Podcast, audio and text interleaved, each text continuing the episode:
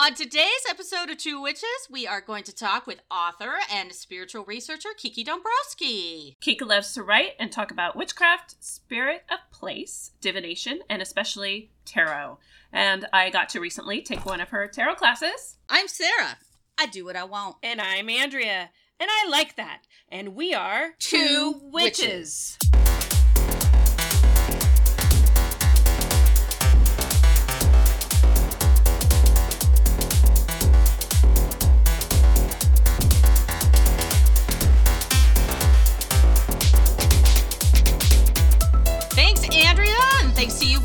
for joining us for another shot of what we call Brick Mojo.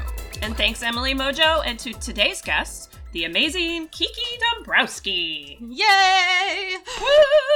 Hi, thank you so much for having me. Hi! Thanks for coming. We first got to know Kiki when we all became involved with Liminal Earth, which is an organization started out in the Seattle area by a couple of weirdos that we love named Jeremy and Garrett. And they started out tracking some weirdness on a map in the local area, and it eventually expanded out to the entire world. Sarah and I split what we call the Oregon Southwest Washington corridor, which is pretty convenient since we later ended up with this project. And um, Kiki, you are also a Liminal Earth ambassador. What part of the world do you map for? Tennessee. Beautiful, wonderful, wild Tennessee. Very cool. Oh. so you live in Savannah, Georgia. Yes. Yeah. And you know, it's funny too because I just recently moved from Nashville, Tennessee to Savannah. I just needed some some ocean energy, I guess. Oh yeah, I bet it's beautiful there. I really am interested in Savannah. Yeah, and I think you would like it too. I know that at one point I was walking down like down just downtown Savannah and walking by a haunted cemetery,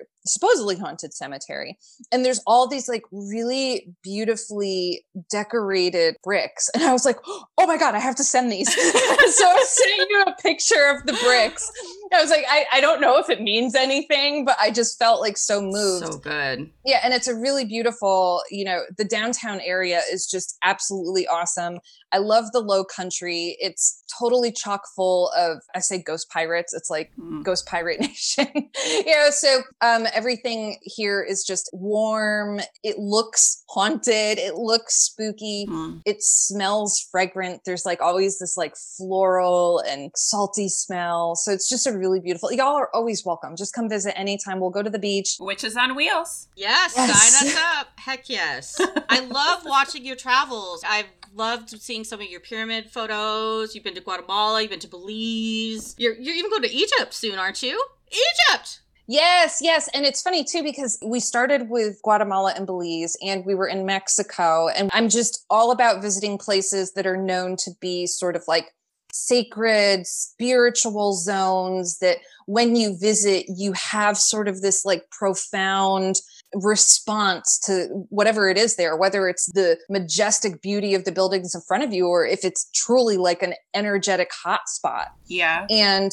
you know, so we did all these wonderful travels, and I could tell you amazing stories about some of the cool places that we saw. But like, we literally flew back in from Belize maybe a few weeks before the pandemic hit. Oh. So our travel was very, very limited. So we decided that stepping back into travel, our trip should really be a big deal, hurrah Yeah. experience. And so we were just like, we're doing Egypt. That's And amazing. so, yeah, we'll be in Egypt for two weeks, and Ah. we're actually we're going on a tour with an author I really enjoy reading. His name is Freddy Silva, and he's leading the tour, and he's really good at like talking about the magic and the symbolism and the mythology. And this building is very unique and very mysterious Oh. because X, Y, and Z.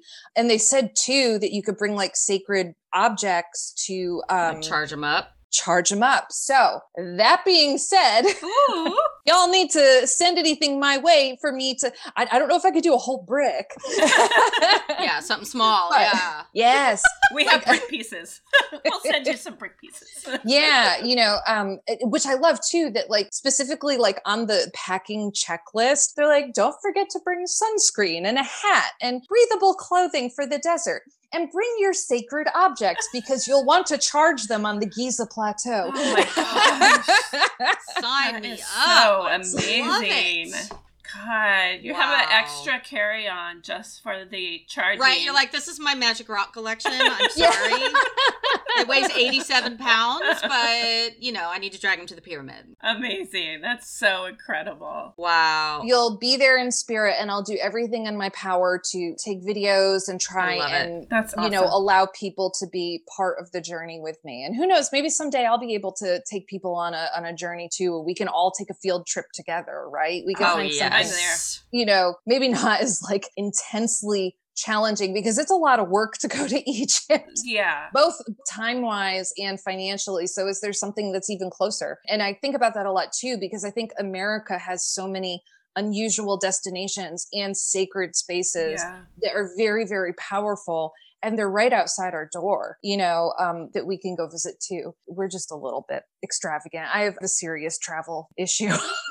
You know what? I think we all have a travel bug. That's Yeah. it makes sense that we all ended up with liminal Earth because that's kind of the whole thing, right? And I know I personally plan on cranking up my participation. I've always joked that I'm like the worst liminal Earth ambassador ever, but then the plague came, so it's only partially my fault. Okay, I Um, agree. I'm I'm yeah. guilty also. Guilty. But Jeremy and Garrett are putting together something that they are calling a liminal con, which we are all so excited about.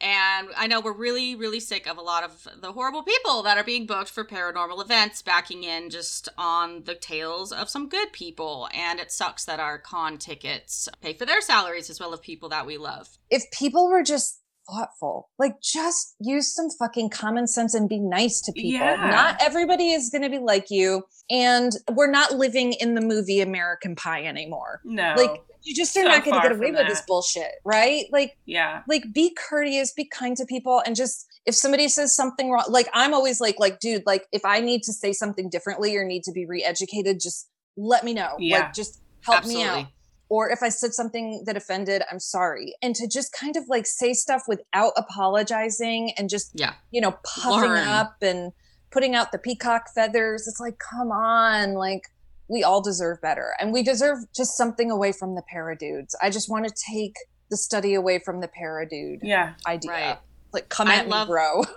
I Yeah. love that. That's what we're Yeah. all just trying to do is just get some different voices at the table, get people to think about things differently, and whatever you think about what ghosts or whatever are, if you think they're dead people, then they were dead people. Yeah, they're people with feelings. That means they have families or ancestors or friends or stories and they deserve respect, just like all of the living humans Right. do. right. And that's the piece that gets lost. Nice. Yeah. So let's maybe go on to um, your 25 plus years of tarot reading. Oh my gosh. 25 years, Kiki? How did that start? I I love telling this story because it's hysterical. Like when you think of getting introduced to tarot, you think that there's some sort of like mystical experience. Like, you know, I, I walked outside on Beltane and looked overhead and there was this crow and I saw a vision of the Ace of Cups and knew I had found my calling.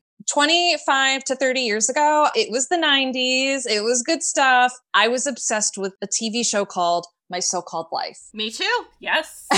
there was an episode where Yep. Angela, yeah, you know, Angela's friend, Rayanne, Rayanne's mother had a deck of tarot cards and gave them to Angela. And literally 13 years old watching this was like, I need a deck of tarot cards.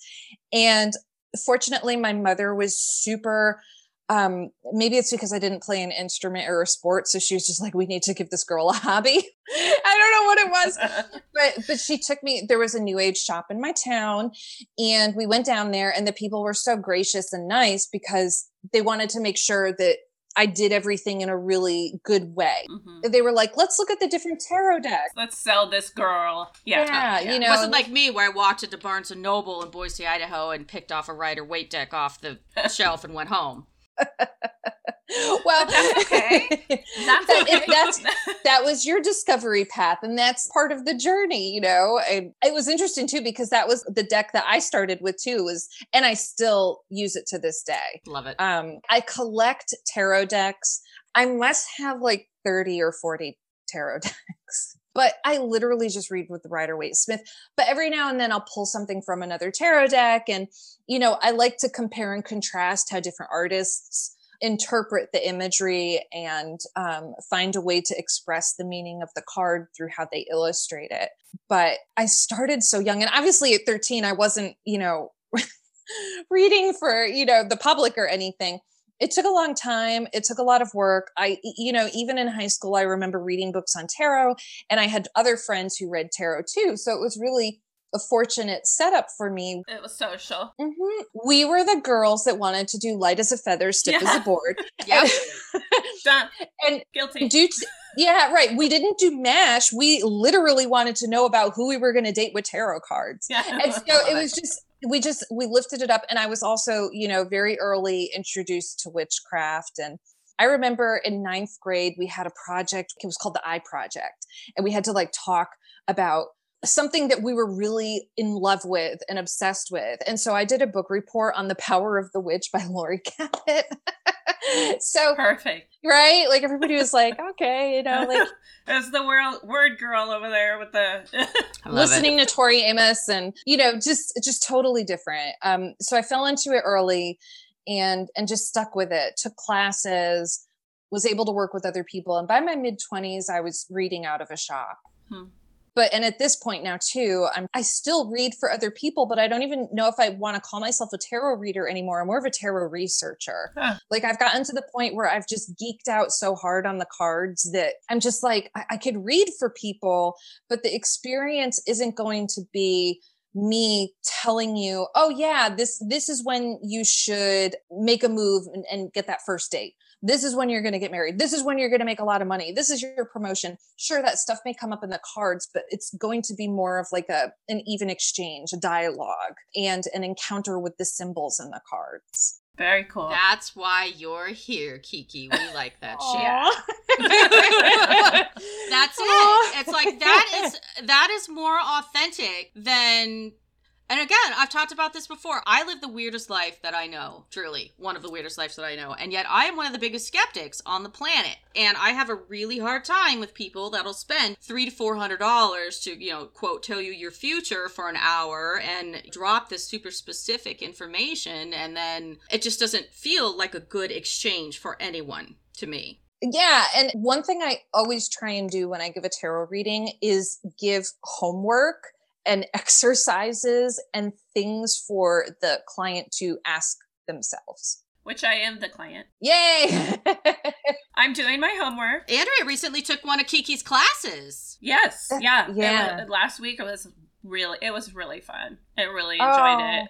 I don't know. It, it just sort of opened up a little bit of my brain and clicked a little bit. And I've been pulling my card every morning and checking it out and looking at the pictures and writing down what I see and how I think uh, it's meshing together. And it's been pretty spot on every morning. I'm so happy to hear that. Yeah, and it, it is. It's really fascinating when we look back and think about the cards we drew and we're like, ooh, that was real. Yeah. they really there's something about cards and you know obviously because like i've studied about a lot of divination and i have all different types of divination around Mhm. you know but for me tarot was my first love. I've just been committed to tarot forever and ever. I feel a really profound deep connection to tarot. It's really interesting. One time i met a really cool author who is i wish i could remember. It was uh timothy wallace murphy. I hope i got his name right.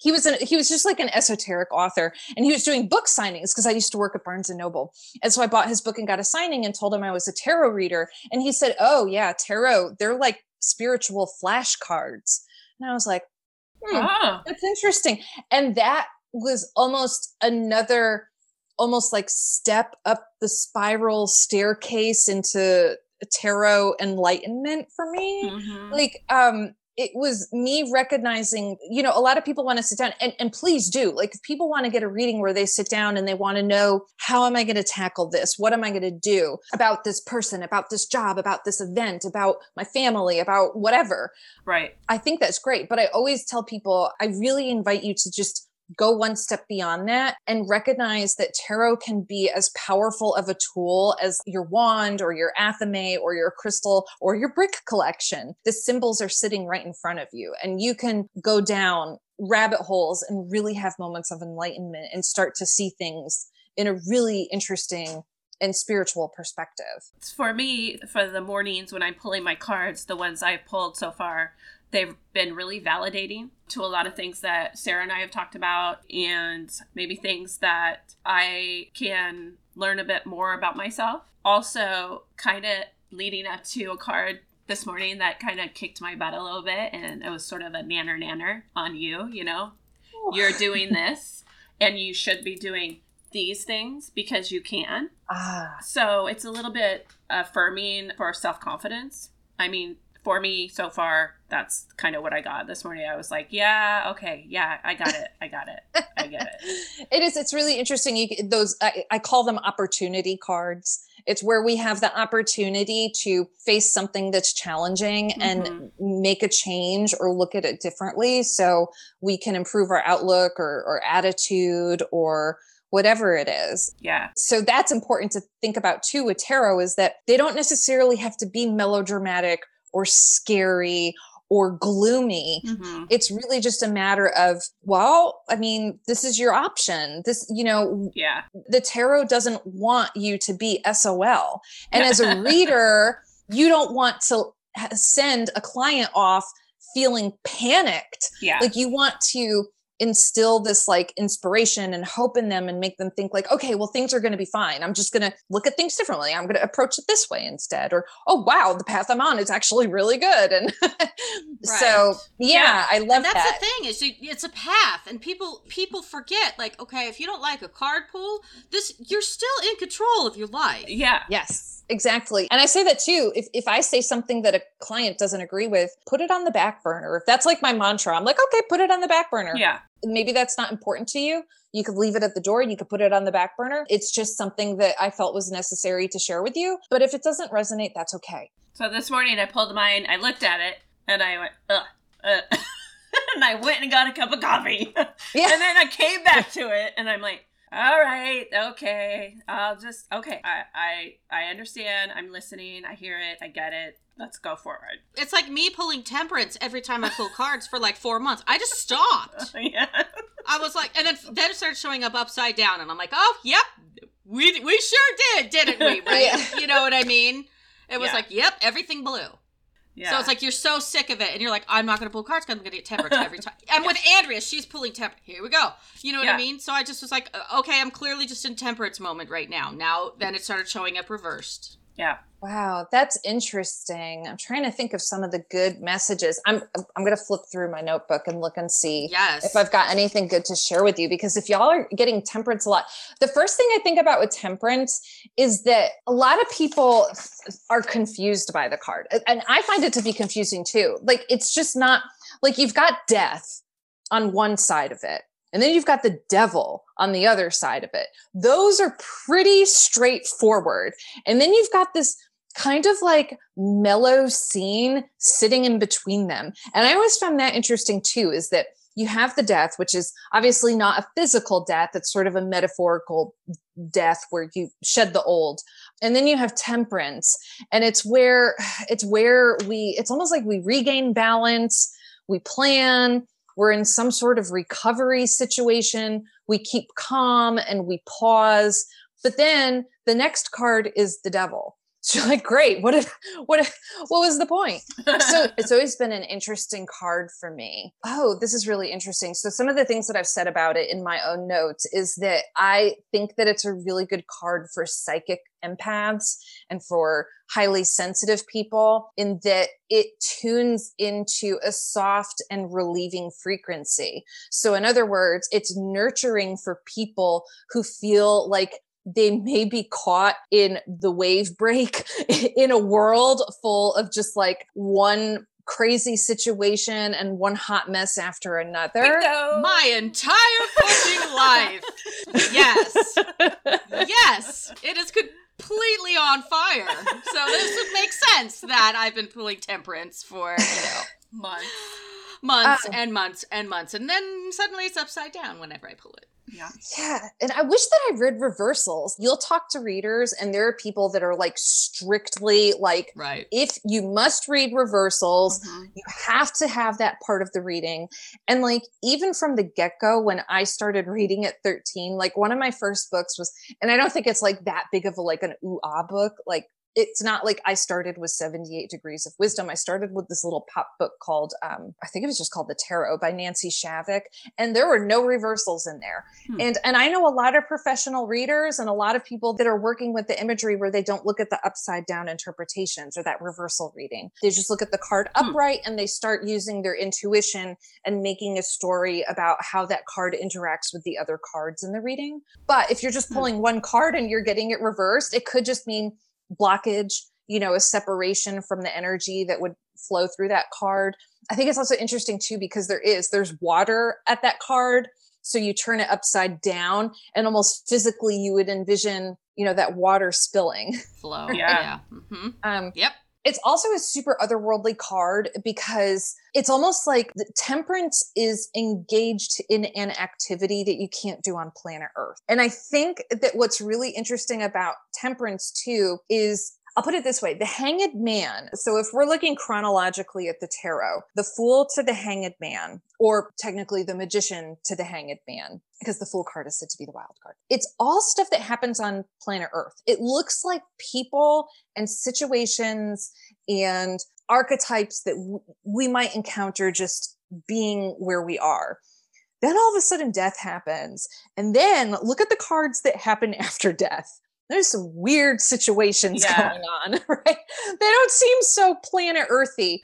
And that's one thing that happens. You kind of notice that with temperance. And I like that too, because maybe after the death card, you have your encounter with the angel. Well, and it's almost like you're in the upside down after that death card. Yeah, it's or it's or the other world. You step into Yeah. the other world. You Yeah. transitioned into a space where, you know, and for hedge witches, that might be something that's really valuable to think about is like, and even look at temperance. The the angel has one foot on land and one foot in water. So that's very hedge witchy too, right? Mhm. Like Mhm. where it's just one foot here and one foot in the subconscious realm. And the thing that I always liked about temperance is the angel is pouring two cups, but the water is like going on a diagonal angle. That that doesn't happen here on planet Earth. Right. it would just so splash down. right. That's so interesting. That's fascinating. Thank Yeah. you for that, Kiki. Yeah, so, That's so maybe spot that on. maybe Yeah, that Like there it is. you know so one of the things in andrea i know that i mentioned this in in our class i always have these like cheesy like pop references in my head for different tarot cards to kind of just like help generate like what the interpretation of the card is and i have two for temperance one is keep calm and carry on so it's like you know like the teacup and that's kind of interesting too because it's very modern it's a very modern mantra and the other one is also very poppy. It's from Seinfeld, Serenity Now. Uh-huh. so, so Yeah. hopefully that that'll help in your exploration of That's awesome. that, that Oh, that's really awesome. angelic transit interlude between the Right. devil and death.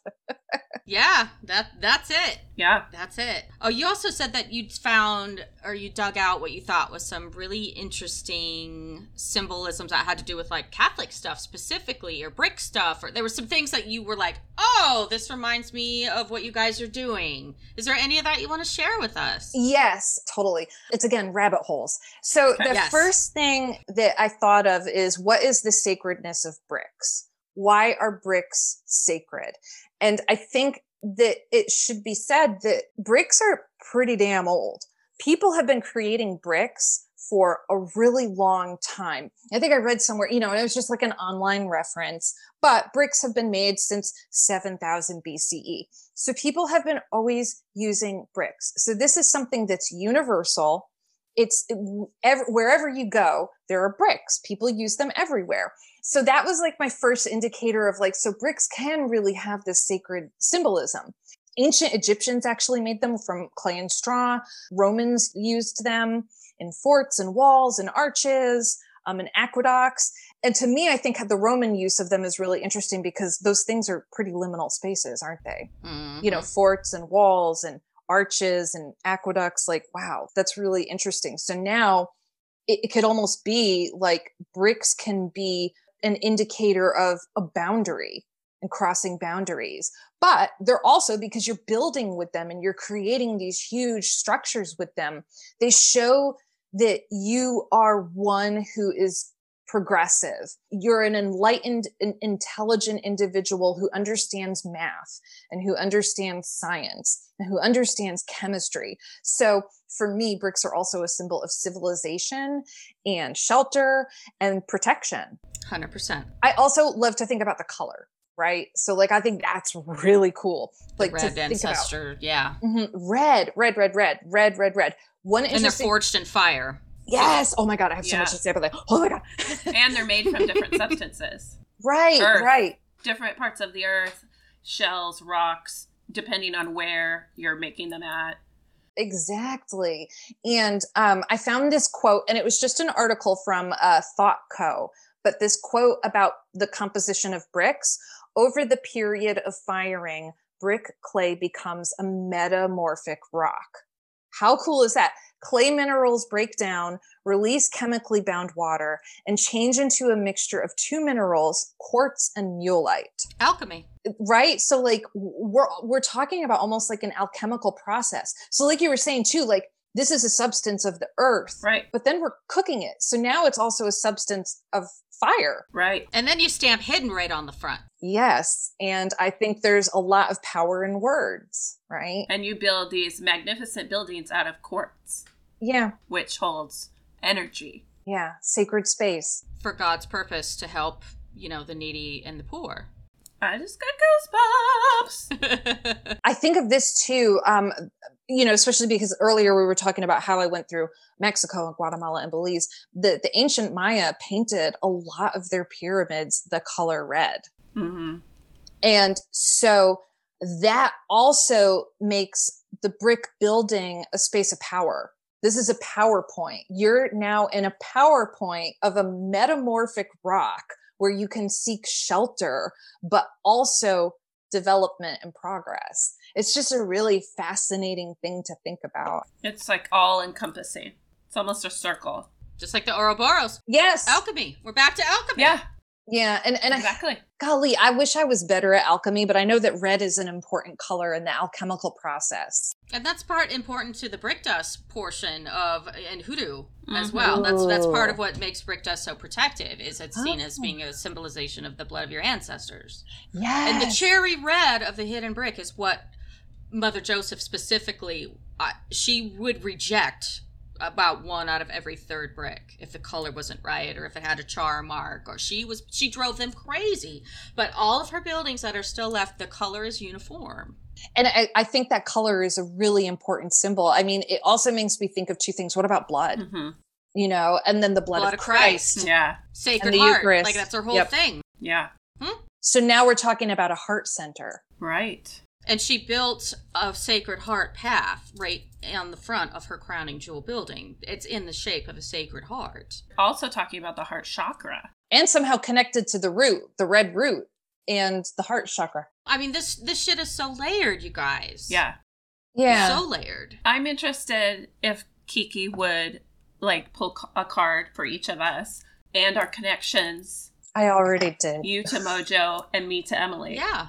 I'd love it to see if they'll they'll play. Okay, I now have two decks that Mojo will participate in. She Ooh. will grudgingly use Katie Webb's Oracle deck that's called the Bridge. She likes that one, and nine times out of ten, she pulls a card that has a brick on it, and she will absolutely use the Mother Mary Oracle, and she will make me say three to five Hail Marys before I'll get one card, and if I finish that prayer, she'll give me a second one every time. Wow.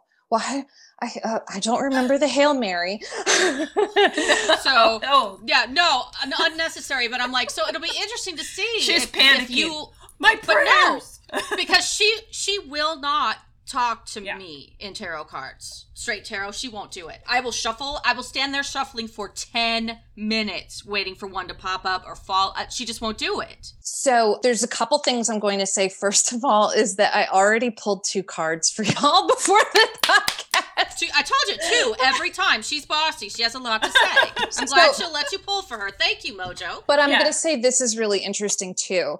I didn't necessarily pull them as much as they flew out. That's how it works. Yep. Yeah. And that's how I do mine. I wait until something flies out. Yeah, and I did it with a new deck that I got. This is not a new tarot deck in the world. It's actually kind of like a very retro looking deck, and it came in a tin box, which I think is Oh, that's kind cute. of fun too. That's It's called awesome. uh, the Morgan Greer, and it's very, very much in celebration of the Rider Waite Smith. And I just wanted it because I think that it's kind of like cool looking 70s art. And I have like awesome. I have the Aquarian tarot. I've actually got the Aquarian tarot tattooed on me. Like I just love that like retro like 70s like people are like, "Yeah, let's like do Dianic Wicca. Cool. Let's make some cards." you know, like I really love that imagery. Okay. I pulled two cards for you guys. So we've got strength. What I love is that strength is all about patience and it's like reevaluating strength. Like um how can I be strong but in a way where I can pry open the jaws of this lion without losing my hands. So it's almost like approaching things. Some people say it's the domesticating of the wild beast, but it's a card of patience. It's a card of courage. And I always say it's like Buffy the Vampire Slayer. It's like, you know, when the world ends, just beat me, you know?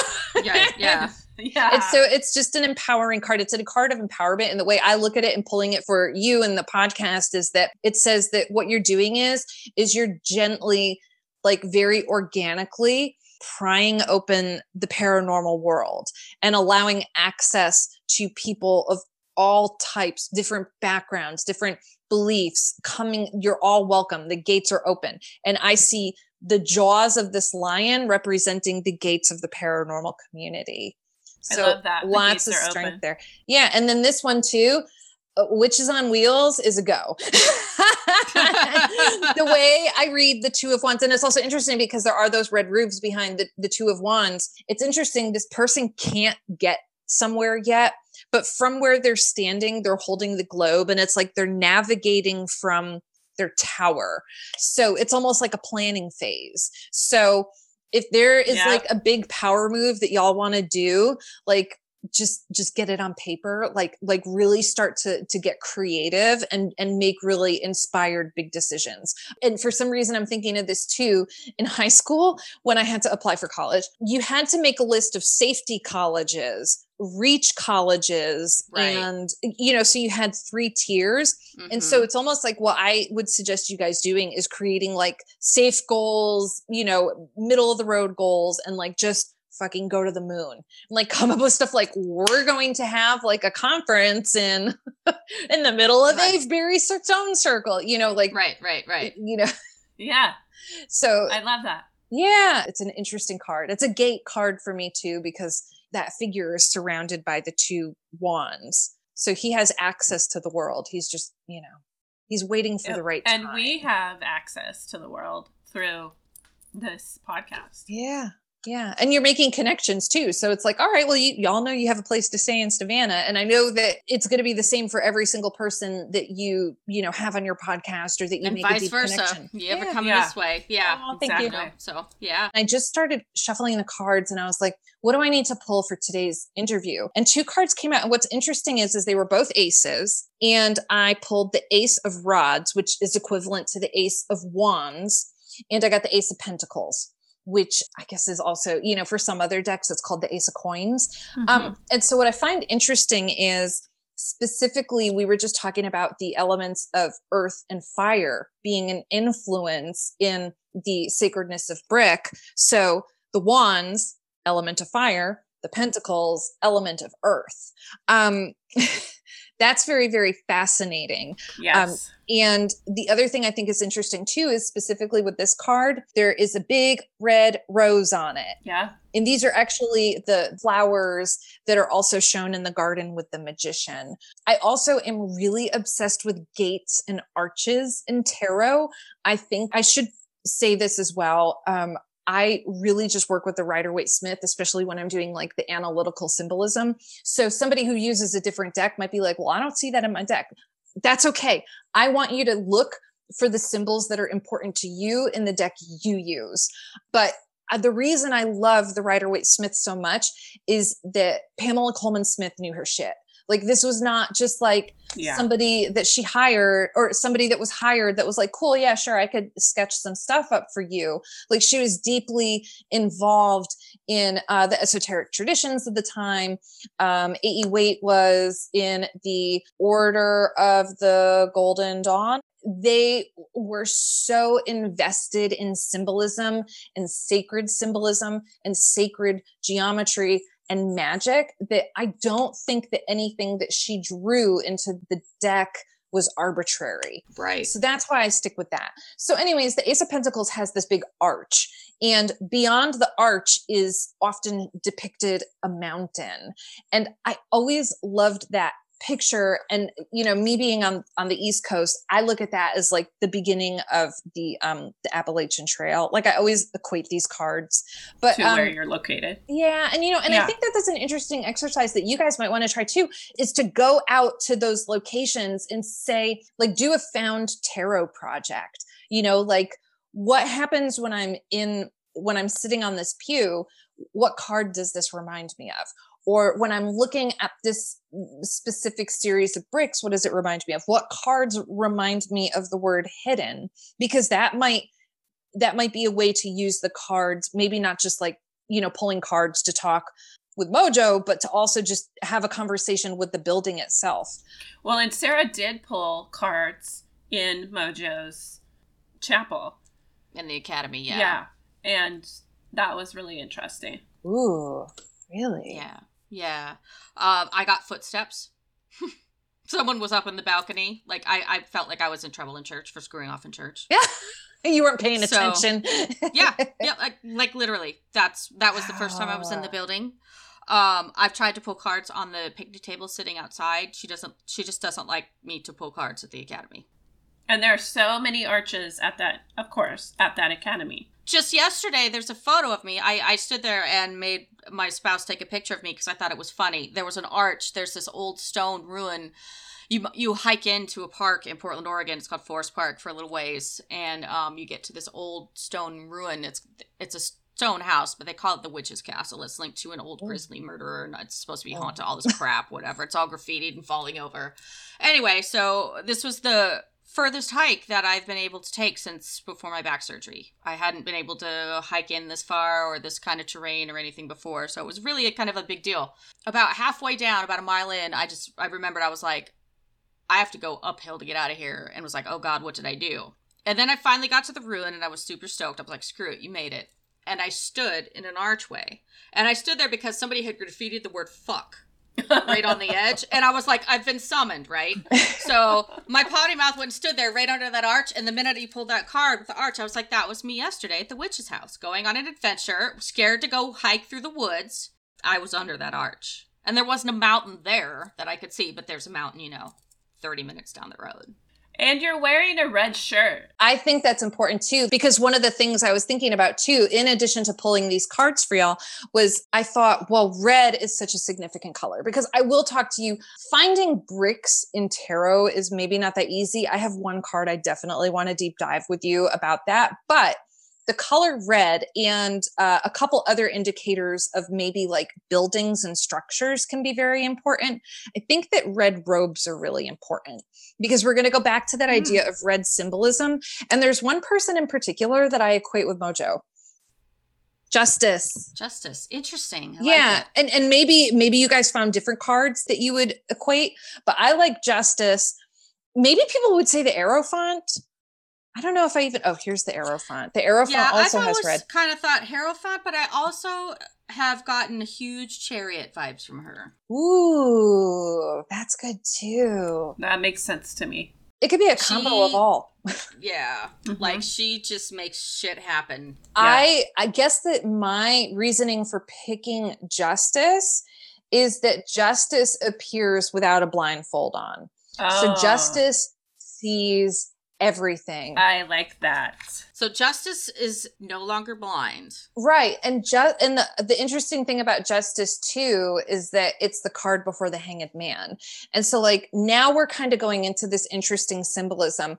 Like and I'm going to go chronologically. The Wheel of Fortune comes before, at least in the Rider Waite Smith, I'll say, because there are some where the Chariot and Justice are not the Chariot, Strength and Justice are flip flopped. But the Wheel of Fortune is card number 10. And you have lots of luck. It's almost like you have luck on your side. You could get away with stuff.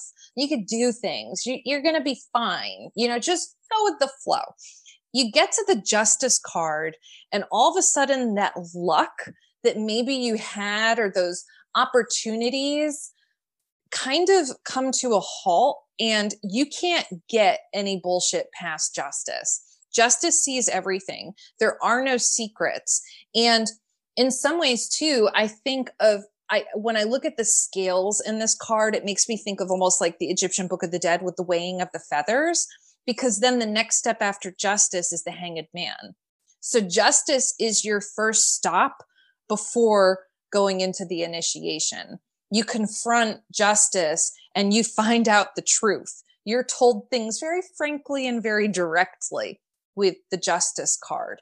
And so I also love it too. Justice is very committed to um, their temple, to their people it's it's a card of community service right because justice also means to like i need to make sure everybody is fairly treated and equally treated and if anything's out of balance well i'm gonna know and uh-oh yeah and that's exactly the way mojo was right yep uh-oh mojo's I, coming and i think of it as like a toll gate on the way to that initiation card which is the Hanged Man, which I know is a very, very popular card. I end up talking about the Hanged Man a lot, but I also think it's interesting too.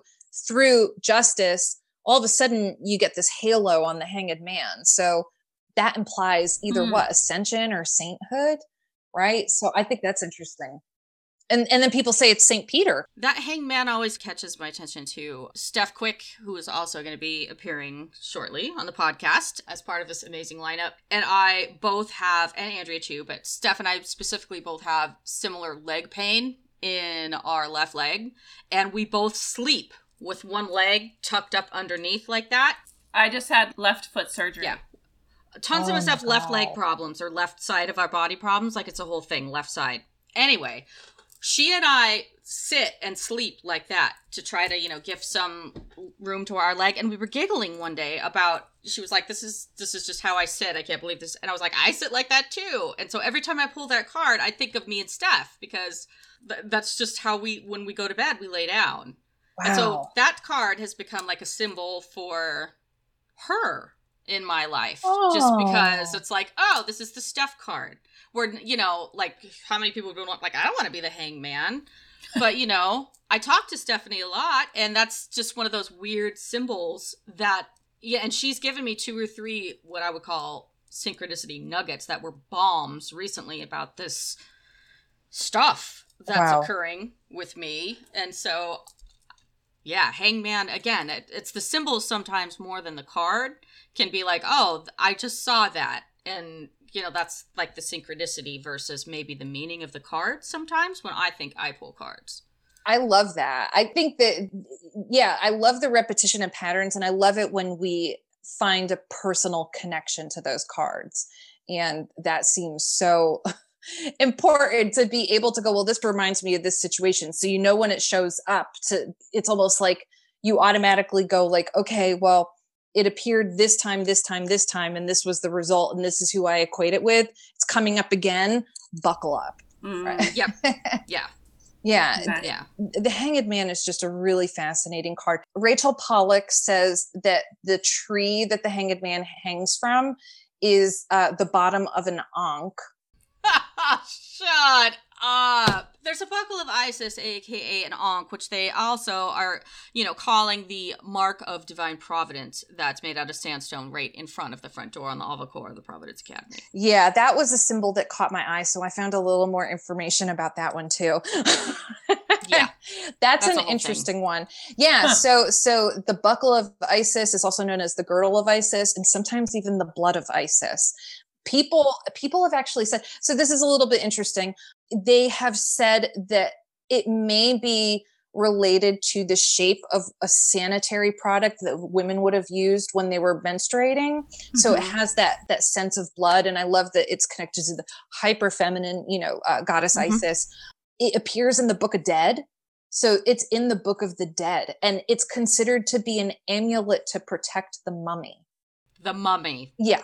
So, so basically, okay. so the blood of Isis, the spells of Isis, the words of Isis keep the great one strong. Anything about about Shrek in there? Just, just checking. just checking. Um, because I've managed to curse the entire world, including Greg Newkirk and Katie Webb, with Shrek now. Uh... I, I don't I don't see Shrek, but I will let you know. I swear, I'm going to probably watch what happens. I'll go to Egypt and I'll send you a picture. I'll be like fucking Shrek. Shrek. I, I, swear to God, I get minimum three messages a day, usually from Taylor, Blue Box UFO. Sarah, what the fuck? I'm like, I'm I'm sorry. One day she got the same message oh from three of us. The same message, yeah. You know, referencing the same picture. You know what the picture was, listeners? It was a Shrek fleshlight. Oh my god. Horrifying. Why? Who thought of that? And just to think somebody had rough drafts that they turned down. Yeah. Somebody was like, you know what? I want to stick my dick in Shrek's ear. Let's make it happen. that is so wrong. What the fuck is wrong with you but people? We, and we all sent it to Sarah. of course. Three times. Everyone's like, oh, Sarah. Ping, ping, ping. I sent it to her. She's like, I've seen this. You're the third person to send yeah. this to me. Thanks so much. It's now burned in my memory. yep. Wow, that's uh, that's interesting. Maybe that'll be in a tarot deck 200 years from now. It'll be Brix, Brix and Shrek. We need to make our own Shrek tarot cards. Oh my god. I don't even know what would happen if that occurred. What would what would happen to the timeline? I I, I always think too, like some archaeologist in like a thousand years is going to like unearth a Shrek flashlight and be like, ah, the sacred magical wand of the ancient peoples. well, I Shrek cursed myself yesterday because I went to Portland and they had a Salvation Army like the no, it was Value Village. My bad. Big like you know they don't have Value Village like the, all the big thrift stores over here in in Vancouver closed. We just have stupid Goodwill.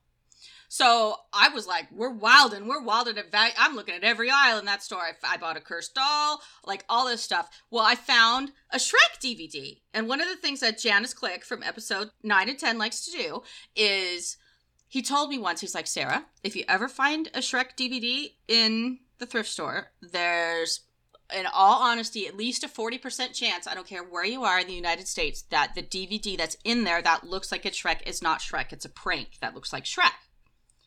So what he does is he gets cases, DVD cases, VHS cases, and then puts his horrible curse movies inside them and then redonates them to, you know, prank somebody. So I'm always on the lookout for, you know, garage sales like Shrek now to spread the curse. So I bought what I thought was a DVD of Shrek 1 yesterday. And? and I opened it up real quick to make sure there's a movie inside, so I thought. And it said Shrek 3. So I thought, oh, well, there's really Shrek 3, and here it says Shrek 1, but I don't really fucking care because it's just going to be a curse movie anyway. I put it in the cart and I bought it.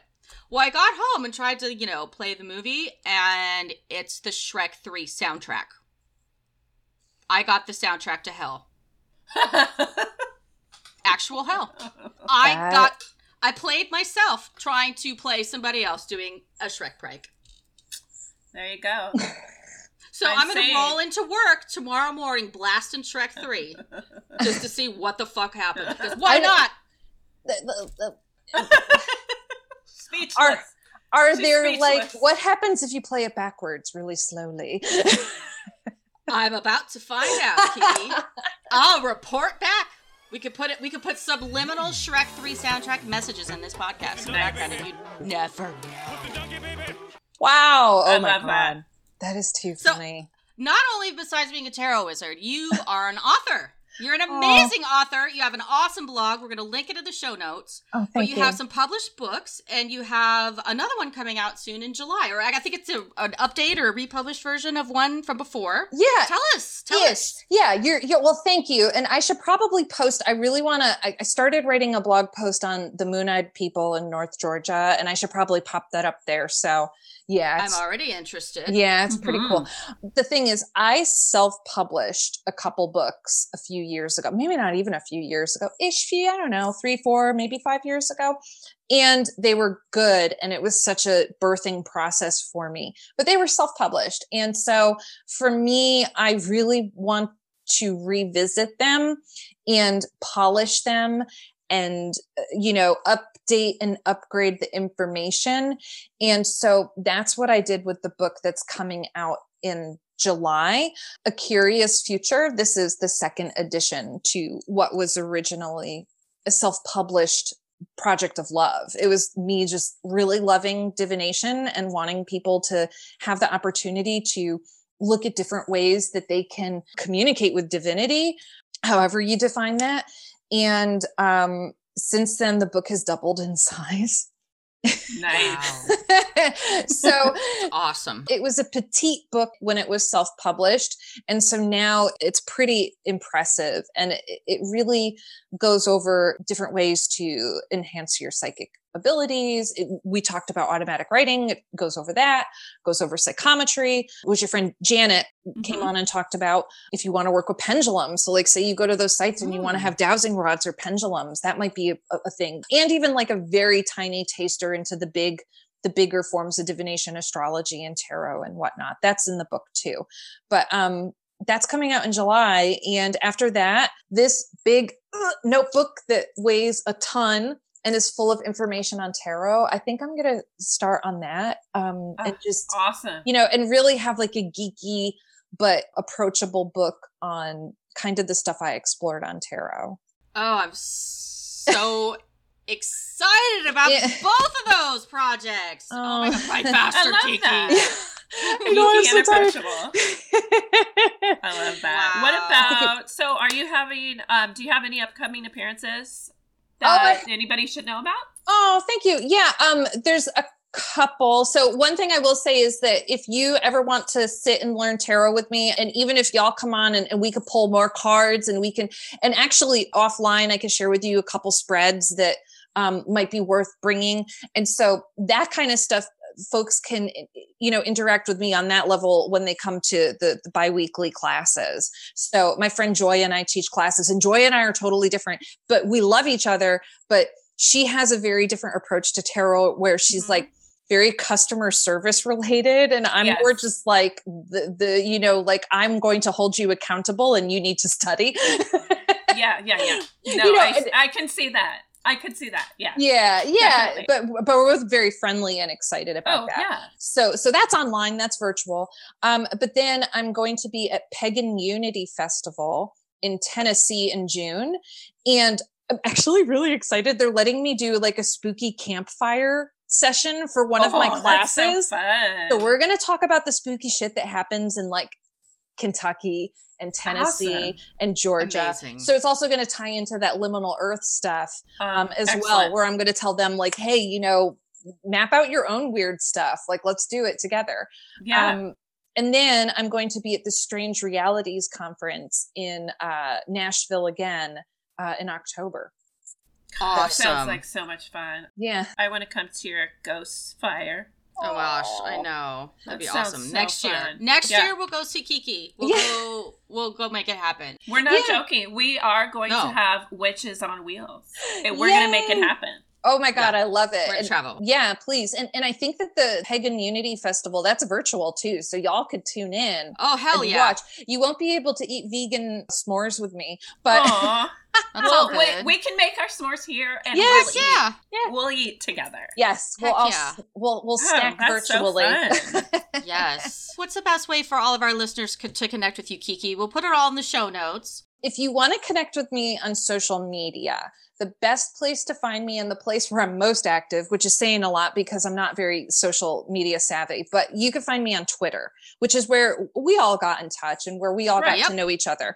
Um, and so my my name on Twitter is Kiki D333. Awesome. Yeah, and so that's a good way. Or you could, if you just want to like find me elsewhere, get a tarot reading, find my links, whatever you need, go to my website. That's kikidombrowski.com. And that's where my blog is too. So Yeah, that's that's a good great. way to, to to, to find me. Awesome. Yeah. Is there anything else you wanted to share or talk about or Do you want to tell us our future? I'm going to tell you the story about one of my favorite cards. And I think it's important because I really truly think it's one of the few cards in the Rider Waite Smith that shows brick, or at least, it, do you see? It's not necessarily red brick, but this also takes it's a cathedral, so maybe it's stone. But to me, I still found it to be really relevant. And I also found it to be relevant too because when I was writing about that's the three of pentacles for listeners. yeah, yeah. And I would love it, you know, like look at your three of pentacles and see how it appears there. Like what building are they in? And so in the traditional Rider Waite Smith, they say that this card is in a cathedral. And like I said too with Pixie, who's Pamela Colman Smith, she's not arbitrary. She doesn't put stuff in a card that is just pretty. And so you see the trinity of the stars. I think that's really important. Uh, there's the little sun symbols that are there. There's the fleur de lis. And what I think is really interesting Wow. too is I love this because it's church related, right? And so that's that's where I thought this was really valuable to the story that, that y'all are, are doing. So I probably took a really dorky deep dive into this and this is where people are more than happy to agree, disagree, say it's stupid, say it's really interesting. But you know, most people traditionally when they look at this card they say, okay, so here is an architect and he's, you know, having a conversation with these two people about building this cathedral. The thing that I find interesting is is that the guy on the pew has an apron on and it automatically made me think of like the Freemason apron. Masons. Right? And the Masons call um, God the great architect. Yeah. So I thought that was really interesting. Then you see these arches, and there's always a keystone with Freemasons. Look at that, the There three. it is. And doesn't that remind you of a certain symbol that you saw? Yeah. Sure Doesn't that does. look like a symbol, possibly, maybe an Mhm. indicator? I mean, it kind of looks like that that buckle to me. So I think that's really fascinating. But the other thing too is you have a monk, and I really like this monk. But if you look really closely, he's got on knight shoes. They're called Oh. babatons, and I'm probably saying that wrong. I'm That is sorry so interesting. if you look like very very very closely it's like the you know when you think of a knight in shining armor yeah. is he a templar knight a knight of templar was he coming from the crusades like what is he doing So let me tell you Oh, about this oh, yeah. amulet that Oh. I'm wearing that Mortalis from A Crow and the Dead made me with the help of my dead father. I'm not going to unpack all of its symbolism because we'll do that on her episode. But one of the things that she dropped with me after she was done was she made every link in this chain herself with my father's help. oh my god And the reason was it needed to be, and she said his word was chainmail. holy shit So knights are a whole thing that has been activated for me. Yeah. the next interesting thing is is this figure in this very curious ensemble traditionally said to be a an artist. This is somebody who's in the clothes of somebody who's not uh, you know in in professional industry. This is an artist. I look at it as like a mysterious magical figure. This is somebody who's in an outfit that is exotic. This is not It's like somebody, a mage or something. this is somebody that's not from this neighborhood. Hmm this is not the cloth that you go buy down at H&M, right? Like Right. This, this is somebody who's different and they're made to stand out. And Pamela Colman Smith worked with the stage for a long time and did set and costume design. So she knew the value of making people's characters known by what they're wearing Yeah. they're holding something. So this is somebody who's from a different place. They're holding something that's covered, hidden by a blanket of some kind or a veil. And this scene takes place in the middle of what looks like the night. It's dark. So it's almost like this secret interaction, It's a clandestine meeting. this hidden meeting that's taking place under the arches of a cathedral with incredibly sacred people and whatever may be under that veil. And I'm sure that there are other tarot listeners. They might want to say, you know, this is what's hidden under there. And, and I'd love to hear that. Or maybe that's up for the reader to interpret. I um, that's probably it. Yeah. And, and maybe there's actually a book that says it too. If you think of this too from a spiritual perspective and, and the spiritualism and the whole, like, if you just think of it from the whole dark night of the soul sort of aspect, which is truly sort of what the last year has been for me, honestly. The fact that that meeting is occurring in the middle of the night is not an accident on that card either, right? Like, it's all tracking. If you also think about the building in Vancouver, there are tunnels that run from Oh, the God. hospital or what was the hospital Yeah, underneath. back to the academy. And that's what it looks like. I'm sure that other readers can debate and say, well, we don't know if it takes place at night. It's dark in there. right. It's dark in there. That's not taking place in a well lit, It's a secret sunny meeting. area. Yeah. That's in Uh-huh. either a corner or maybe it is. Is it underground? Is it in a Uh-huh. tunnel? Is it taking place at night? Look at the other cards. Like even this poor lady on the Eight of Swords, she's bright. She's out in the Yeah. open. Mhm. Like Uh-huh. we know what's happening, but this, I mean, like there's very few cards that have so much black ink on them. The other thing is too the hooded figure. It's a man, but there could be an argument that maybe it's it's not. I think it looks very could be a much little like a gender non- neutral. I 100% agree with you. As yeah, and that's actually a very good point that you bring up because I used the pronouns she when I referred to that figure um, in the unusual robe, and that was like my intuitive response. But then when I went and read a book, it was like three men stand together, and I was like, "Oh, are you sure? Are you sure?" But then that makes me automatically down the rabbit hole. Let's think of the Last Supper, right? Mhm. and there's that one clandestine fact, you know, and I know that's very Da Vinci Code, but like, you know, And if you want to get even like randomly weirder, which I do. Always. Sarah took a picture in the thrift store yesterday in front of a painting of the Last Supper. Oof. I mean, Yeah. I've been joking So- my life is a Da Vinci Code movie for weeks. I love the Da Vinci Code. I repainted a, a p- couple of plates of the Last Supper to look like aliens. But I'm out of the, the religious blasphemy repaints now, and I'm just trying to do Shrek repaints instead to amuse myself. Because I don't think she liked my Mother Mary repaints, turning them into zombies and things. So I'm reformed, sort of. the one other interesting thing that you just made me think about too the triple three in here. So here's three marked, Trinity. Trinity here, and three figures. yeah. Father to Son and a Holy Donut. Yep. So, so I thought that that was a really valuable card to consider. That's fascinating. Yeah, Kiki. that is that really is fascinating. you know and the other thing i would love help with if y'all want to do this if other readers want to do this there in the rider waite smith there are so many cards that in the background there are buildings that have red roofs so i need help figuring out what that means. Like there must be some sort of, sort of historical context to what the red roof means. But like you could pull up like oh okay so here's the king of pentacles who i think i have some ideas on who the green man is in the tarot deck. Um, but if you look in the background there's like these buildings and it happens in a lot of them. Yeah. like even well here's one here's the two of wands he's on the top of a building it looks like a castle and look at here It always reminds me of like Florence.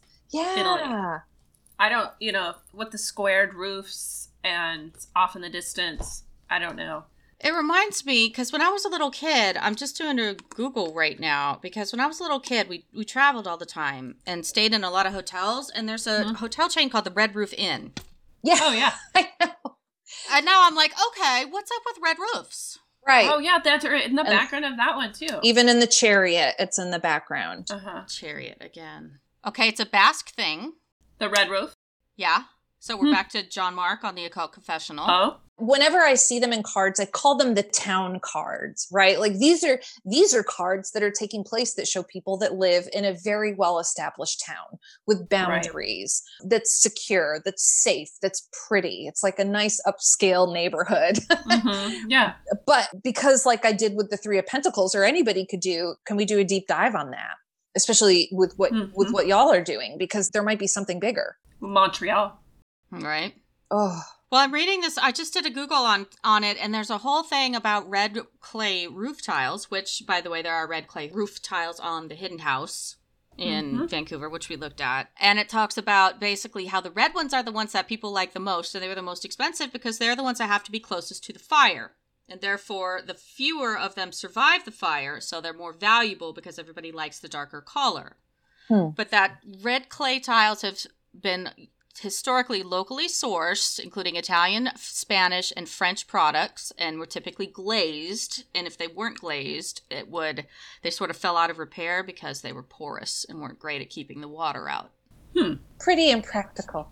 They were Yeah. cheaply made out of local materials, is basically was the reason for it. So, and thinking about Red, back to Red Roof Inn, that was, you know, it wasn't like quite a Motel 6 type of budget hotel, but it's a budget hotel. So Yeah. apparently, Red Roof means, you know, a decent, cheaply made place that will give you shelter.